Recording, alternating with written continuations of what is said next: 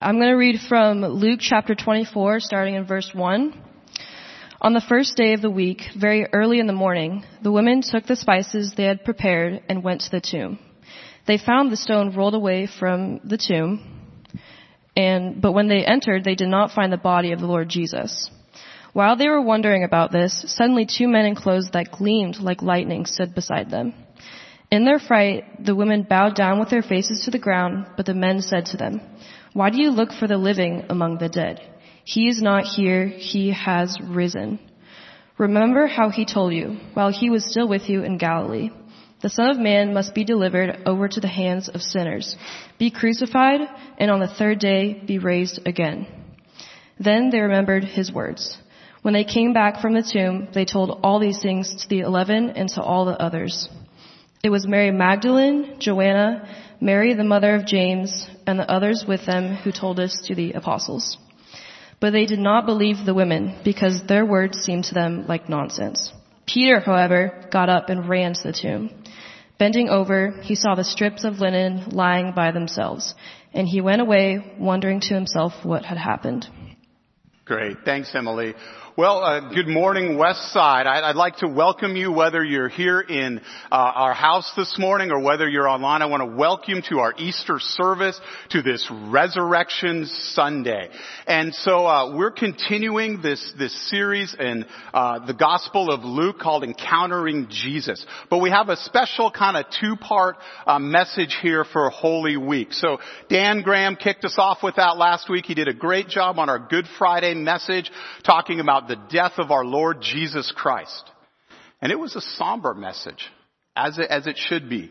But this morning we're here as we already have done through song and through the word. We're here to celebrate this morning the resurrection of Jesus Christ. And I just gotta tell you, I'm super stoked to be up here this morning and talk to you about it. So if you, so some of you here this morning, you know, you might have heard this story a thousand times. You know, you've grown up in church and sometimes you can kind of take this story for granted. And what I'm hoping here this morning is that you don't take it for granted. You, you hear it again, you hear it afresh, because uh, the Easter story is a story that literally changed the world. Three words in particular. And I also want to recognize this morning that there may be some skeptics in the house this morning. And you know what I want to say to you this morning? If you, you don't buy into the resurrection thing, you're not into the Jesus thing, you know what I want to say to you this morning? That's okay. That's okay. Because I was once like you. I didn't buy into any of this stuff. And I'm going to share a little bit of my story later on here in my talk. But uh, if you looked at me years ago, like a couple, 30 years ago, and least likely person to be at church giving an Easter message, uh, hello there, that would have been me, okay? And as some of you know, I have a lot of sayings. One of my sayings is God has a sense of humor, and He truly does have a sense of humor in my case. So there's something I think for everybody here this morning, but here's what I want to uh, talk about. I want to talk about those three words that changed the world.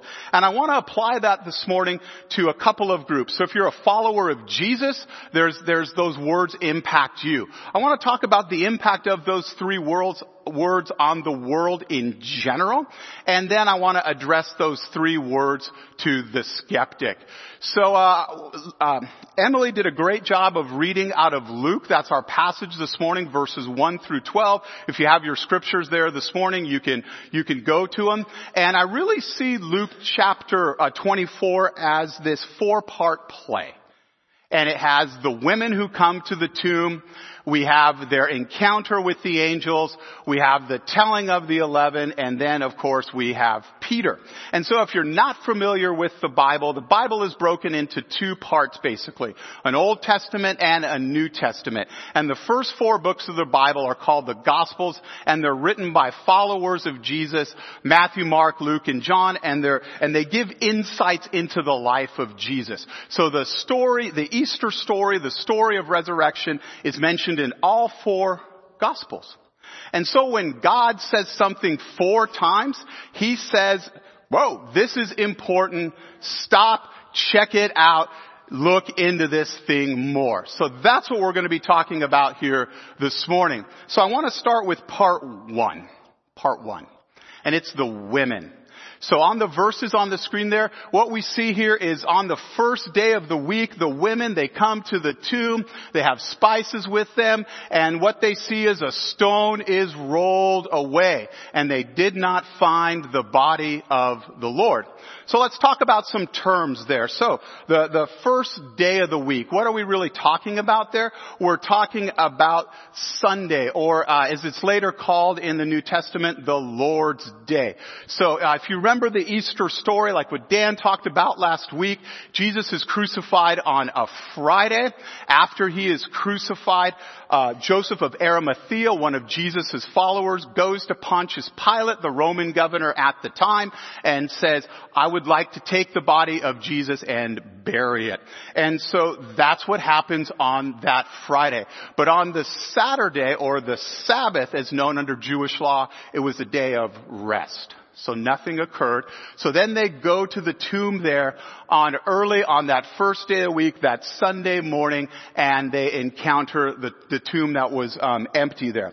And I want to just say something about the tomb. So they knew exactly where that tomb was. They were there on that Friday when Jesus was put into uh, the grave, and then they came back there on that Sunday or that first day of the week. And who were the women there? Well, the women are Mary Magdalene, uh, Joanna, Mary the mother of Jesus and then other women too, and we see that later on in verse 10. And when I kind of think about these women, it's kind of cool that they were there, and when you go back through the gospel accounts, you see that they were there always tending to Jesus' needs and supporting them. So what we see is early on in the, the history of the Jesus movement, women had an important role. So, what are we talking about in terms of tombs? So I know when we talk about tombs, you know, it might be a tomb that you might seen at a funeral, or maybe some of these tombs in some of these zombie apocalypse movies. What are we really talking about in terms of a tomb? That's what we're kind of talking about in terms of a tomb. And very different the tombs in Jesus' time versus our tombs today. And it's important that differentiation. So back then when somebody was, was buried, they either put them in a cave with a large stone rolled over it or they carved something out of the, the hills there and uh, they, they rolled this massive stone over it. It was on this kind of guide or railing and the stone could weigh up to about a couple of tons. And the reason they rolled that stone there was they didn't want grave robbers coming in. They didn't want um, animals coming in and desecrating the burial site. So the women come to the tomb.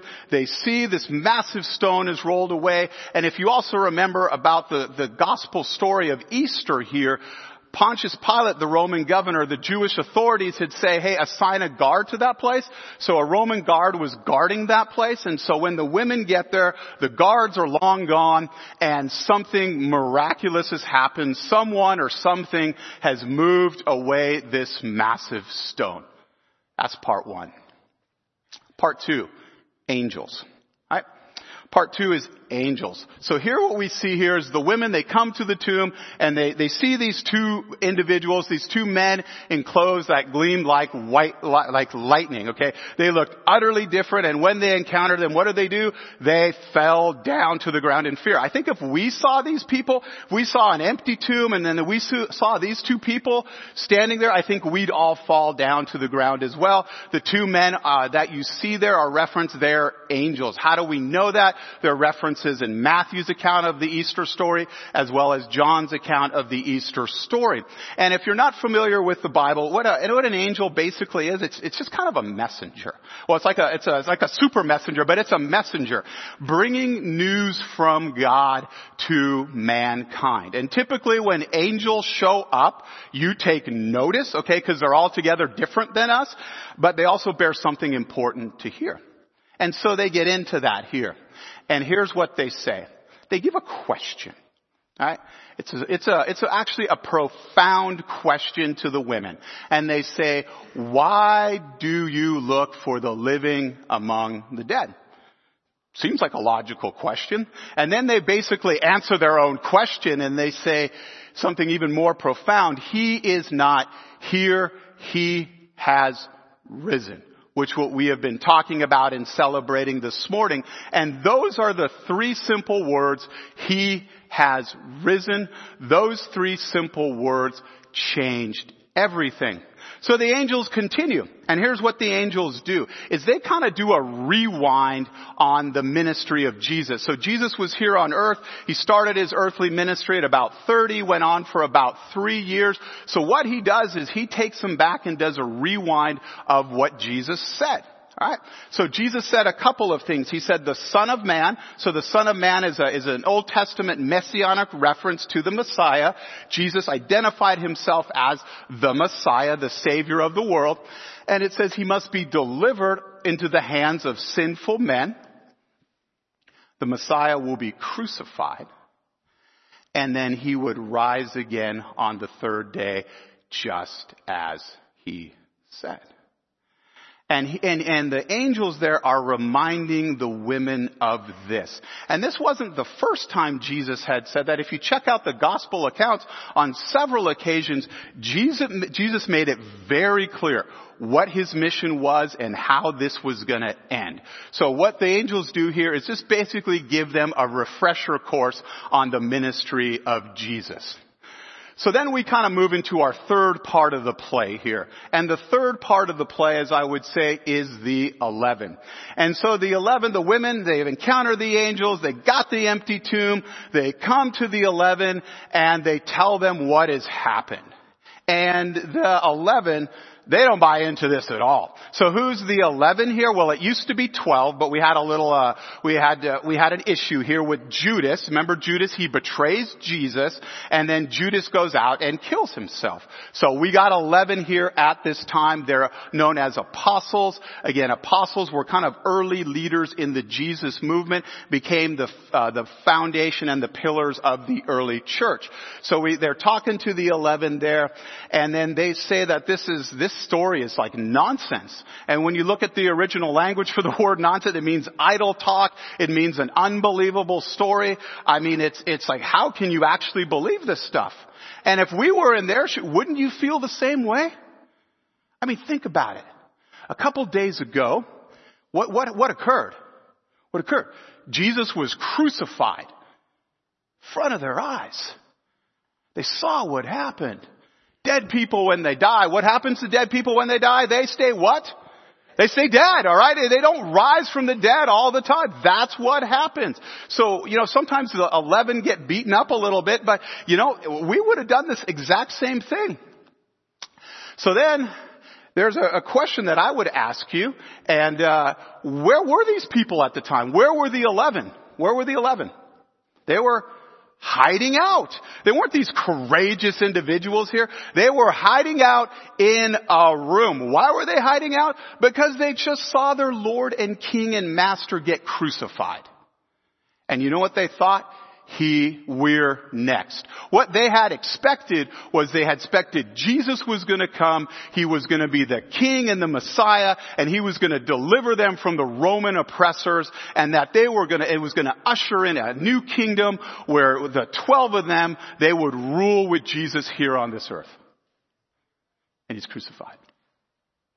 And that whole vision they had, absolutely blown up.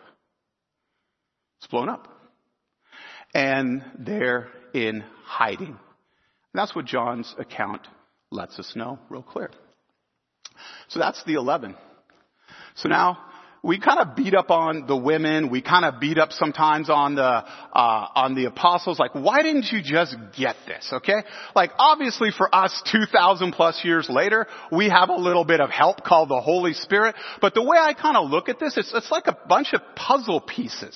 All right, and one of the things that they really didn't understand was the resurrection. That He is risen, and what that did is it brought all those puzzle pieces together. And then we have the fourth part of our play here, and it's Peter. Anybody like Peter? Any of those who's been around church, you like Peter? I kinda gotta say, I kinda love Peter, alright? And you knew Peter was gonna show up at some point. So if you're not familiar with, uh, the Bible or church, uh, haven't been around church, uh, Peter's kind of an interesting guy. So Peter, he shows up and uh, he's there with the eleven, and he hears the account of the women. And what does Peter do? Like Peter typically does, he just books it. Man, he books it to the tomb. And if you look at the uh, where it says there, he ran to the tomb. What the what the word run means, man, he sprinted. I mean, he was out of there. So what do we know about Peter? So he's an early follower. He was probably one of the first followers of Jesus. He was a key apostle. He was a fisherman, so that was his trade. And then he was impulsive. Any impulsive people in here occasionally? Or anybody have impulsive, uh, impulsive trends in their lives?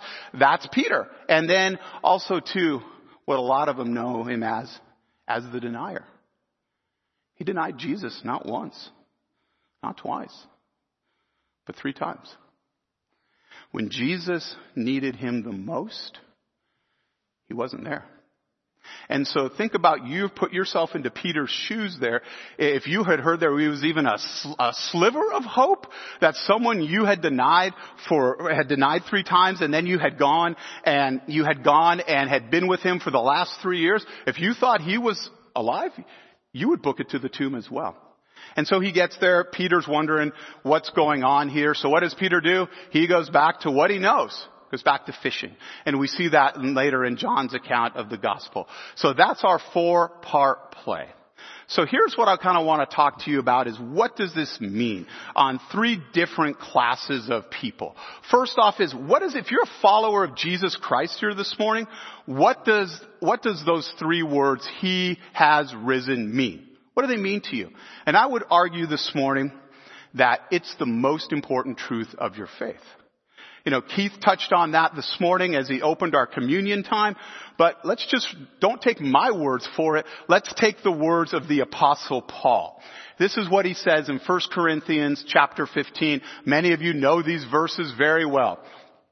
If there is no resurrection of the dead, then not even Christ has been raised. And if Christ has not been raised, our preaching is useless. And so is your faith. And if Christ has not been raised, your faith is futile. You are still in your sins. If only for this life we have hope in Christ, we are all, we are of all people most to be pitied. So that's the bad news there. But then the apostle Paul slides in verse 20, but Christ has indeed been raised from the dead. And so now we have all the four gospels point to the resurrection. We have uh, the apostle Paul who writes most of the New Testament. He points to the resurrection and the resurrection is all over the New Testament writings. So it's an important, it's the foundation, it's the cornerstone of your faith. Why is that? Because what it really does is it solidifies what Dan Graham talked to us about last week. Jesus dying for our sins. Your sin, my sin, that's what Good Friday was all about. But what the resurrection showed is God is putting His stamp of approval on His Son, the Lord Jesus Christ. What He's saying in raising Him from the dead, He is saying your sacrifice for sin is complete. It is enough. And now the Lord Jesus Christ has sat down at the right hand of God. Anytime somebody sits down in the presence of God, it's a finished and complete work. That's why the resurrection is so important if you're a follower of Jesus this morning. I was also thinking of some other reasons why those three words, He is risen, is important if you're a follower of Jesus this morning. I think it's what we've already done. It's a celebration, right? If you're a follower of Jesus, I'll use my uh, Kennedy vernacular from the beaches of Laguna. You should be super stoked this morning. You really should. I mean, you should be pumped up and excited because that's the cornerstone and foundation of your faith. Also, I hope you're in awe I hope you're in awe this morning that we have this majestic, powerful God that can raise from the dead. And as Keith reminded us this morning, we're all gonna die at some point. So just as Jesus died and rose again, we look forward to that as well in our lives. And then, based on what God has done, we should want to honor Him should want to honor him with our lives. We should want to serve him. We should want to put him first in our lives. And then the last thing is just to share the Easter story with those who don't know him. And here's what you see over the last three years and what people are looking for and searching for today. People are more open than ever to having spiritual conversations. They're seeking, they're searching. And you know why? Because over the last three years, everything that they have trusted in, everything that we have trusted in, failed us. And what people are looking for is something they can build their lives upon, something that will not ever fail them.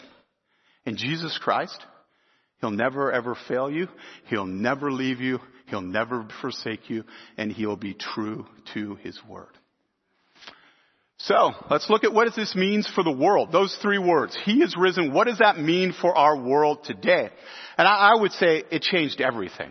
Even if you don't buy into, as I say, the Jesus thing, Jesus Christ coming to this earth, His death and resurrection absolutely changed everything. So if you're familiar with any part of church history, what you saw is after, um, after Jesus' resurrection, the, the, His followers took His good news all over the known world. I mean, it really spread all over the place. And then what the, what He has risen means for our world is there's a, there's a way back to God.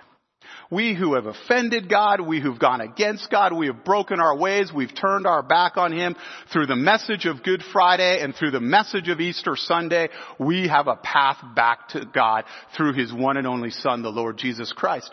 And then His followers went on to do some pretty amazing things. They went on to, to be involved in charitable works. They went on to start medical relief efforts in facilities and hospitals. And over the centuries, they built some of the greatest universities on this planet.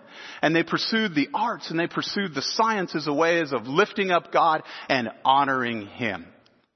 And we also see what this means in our world today is um, all time is, de- is, is, is delineated by his coming to this planet. I mean, BC, before Christ, AD, AD doesn't mean after death. There's a little, for your Latin scholars out there, what it really means is, uh, it means in the year of our Lord. So it was assumed he was alive and so you're just marking time by his years. And then I came across this, this quote uh, that I found in kind of preparing for my talk here this morning, and it, and it impacted me. And it just talks about Jesus' impact on history. And it's from a, a, theologian, Rebecca McLaughlin. She has a little book out that just got released. Is Easter Unbelievable? It's a short little 64 page book. If you're wondering about all this book, about all what I'm talking to you about this morning, what you've heard, it's a great book to check out. But here's what she says. Of course, the extraordinary spread of Christianity, both numerically and graphically, doesn't prove that Jesus really rose again but how a man born into a subjugated ethnic group in an obscure Roman province who lived poor, died young, who never wrote a book, raised an army, or sat on a throne has come to be the most impactful human in all of human history does require some kind of explanation. Now let's, tar- let's turn to what those three words, He has risen, mean for the skeptic. If you're a skeptic in the house this morning or online this morning, I, want to say to you, it's okay to be a skeptic. I was once like you. I get where you're coming from. And here's what I would uh, challenge you to do or encourage you to do is to check out and be intellectually honest about the claims of Jesus Christ. And here's what I'd ask you to do. I'd ask you to wrestle with a couple of questions. First question, where is the body of Jesus? Why didn't the Roman and Jewish authorities just present the body of Jesus and just say this thing is all a hoax? If they would have done that, Christianity would have been stomped out in year one. Ask yourself, why didn't that happen? Next thing to happen, next question to ask is, why the dramatic turnaround in the 11? So remember when we last left the 11 in the gospel accounts here, where were they at? They were cowering and they were afraid of getting what? Strung up. That's what they were afraid of. But something transformed in them. And they went all over the known world and they took the good news of Jesus. And you know what they were willing to do? Those people who were afraid to be crucified? They went on to die absolutely, many of them horrific deaths. And you know all they had to do to prevent those deaths? You know what they had to do? Don't preach about Jesus, renounce him. That's it. That's it. But they went all over the known world taking the message of Jesus with them. And lastly, if you're a skeptic here this morning, I'd get you to wrestle with how do you explain the lives changed by Jesus over the past 2,000 years? Billions and billions of lives that he has changed since his death and resurrection. I'd get you to consider those things. And I want to talk to you a little bit about myself. And so uh, I, I was I was a skeptic. I, I already shared that with you. So that's a picture of, if you're not familiar with it, Oregon State University, go Beavs. There you go. I had to get that plug in. Uh, that's the quad area, and a lot of the traffic on the university funnels into that quad area. And in that quad area there, in the square portion, you will see street preachers, lay preachers, and they will um, they will, they will just share the good news of Jesus. So, uh, I grew up not in Oregon. Sorry about that for you lifelong Oregonians. I grew up in this little idyllic beach town called Laguna Beach, California. And uh, at 16 years of age, my parents split up. Uh, and I came with my mom up to Oregon. And I went from this idyllic little beach community called Laguna Beach, surfer boys, all of that good stuff. I came to a place called Junction City, Oregon, and I'd never seen a farmer or a cowboy in my life, but they had a whole bunch of them there. Alright? And uh, let's just say my last two years at Junction City High School were a little challenging. So I'm there, I'm on the campus of Oregon State University, and I hate absolutely everything about my life. On the outside, I look like I'm doing great, but on the inside, I am dying. I hate my life. I'm angry at my, I'm angry especially at my father for breaking up the marriage. And I am, I am there and I had heard about Jesus when I was in high school. I hated him. I hated everything about God. God, how could you allow all this to happen?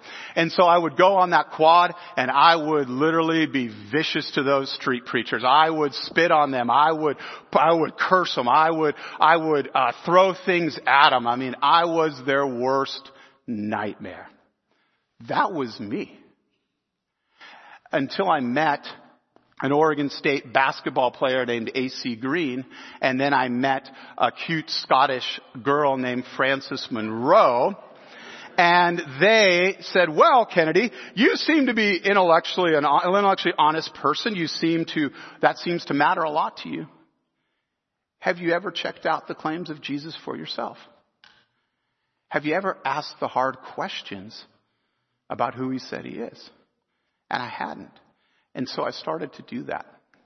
And it kind of led me, that was my freshman, sophomore, juniors, my, my senior year, I had to wrestle with what is the good news. I wrestled with the good news. And so some of you might be here this morning, you might never have heard this before in your life. I'm just going to share that with you and the impact it had on me.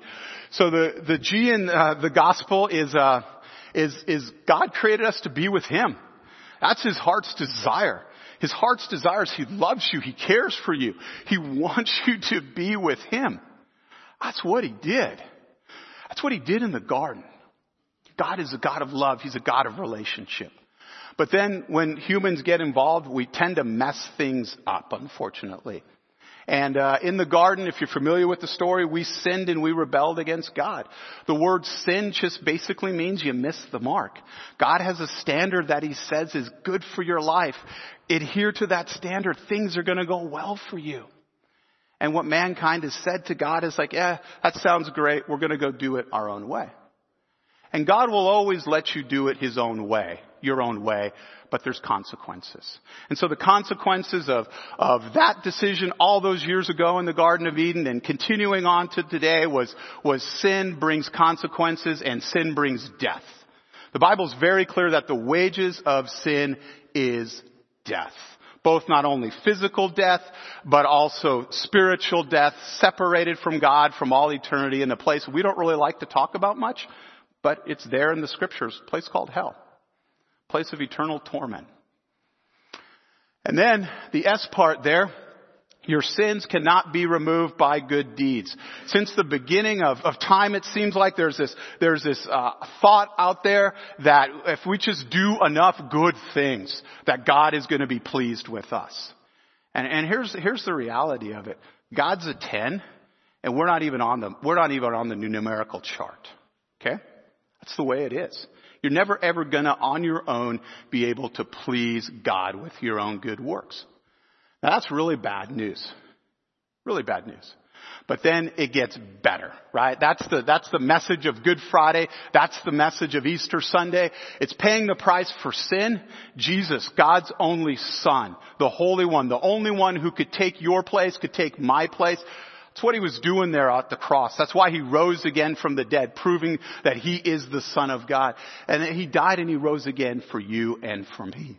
And that everyone who trusts in him alone, not on your works, nothing else, in Christ and Christ alone, if you do that, you will have eternal life. And lastly, life with Jesus starts now and lasts forever. So we tend to focus in the church on the forever part, but you know what? Jesus Christ, if you put your faith in Him, He's there with you now. He's there with you in the good times. He's there with you in the challenging times. He is the one that said, I will never leave you or forsake you. I'll tell you what he did in my life. So remember that guy I told you moves from Laguna, ends up in Junction City, and uh, and he's on the Oregon State campus. And um, I was looking good on the outside, um, but I was dying on the inside. And I tried to fill my life with absolutely everything. So as I was in Laguna, I hated my father so much on two separate occasions. Tried to, I, was ready, willing to take his life. I come to Junction City, um, and I, am sitting there on a couple of evenings on two separate occasions. My, I hating my life so much. I'm willing to take my own life. And I heard that. And it finally sunk in and it changed everything. The guy who was angry, the guy who had all this hatred and animosity in his heart, that began to change. Especially toward my father. A spirit of forgiveness came in. And as time went on, as we got older as adults, I was able to have a relationship with him. And what God did, all that stuff that I was looking to put into my life that I thought would bring meaning and purpose and fulfillment, and I think probably deadened the pain, God replaced all that. Gave me peace.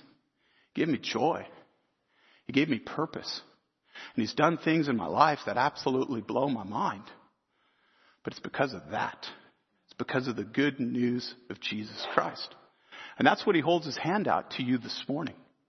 It's what he does. He loves you. He wants to be with you.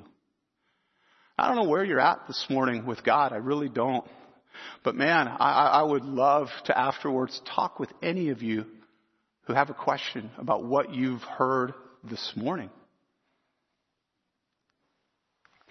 And I guess I close with this. What are you going to do with those three words? What are you going to do with them? As I see it, there's only kind of two ways you go with this. You know, you either embrace those three words, you live a life that you seek to honor God, you serve Him, and you tell others about Him.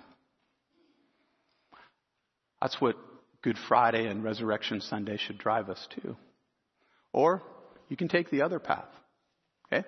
And that's a path of, I'm going to turn my back on God. I'm going to do my own thing. And I'm just going to go from there. And the thing about God, He never forces Himself on you.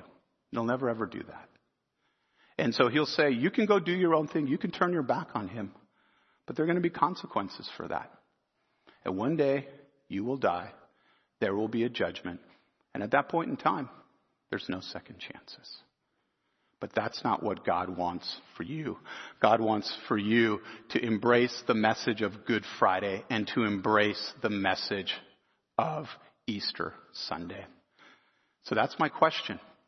What are you going to do with those three words? He has risen. Those three words change the world. My challenge to you is what are you going to do with them? I want to pray for you now.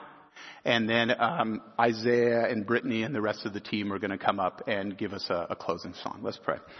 Father, we want to thank you this morning uh, for this opportunity just to gather in the name of Jesus, that name that is above all names, that precious name, that holy name, that all-sufficient, majestic name that we come in this morning. And we come in celebratory, Lord. We, we come in this morning lifting up the praises of Him who called us out of darkness into His marvelous light. We're thankful for Good Friday. We're thankful for the resurrection of our Lord Jesus Christ.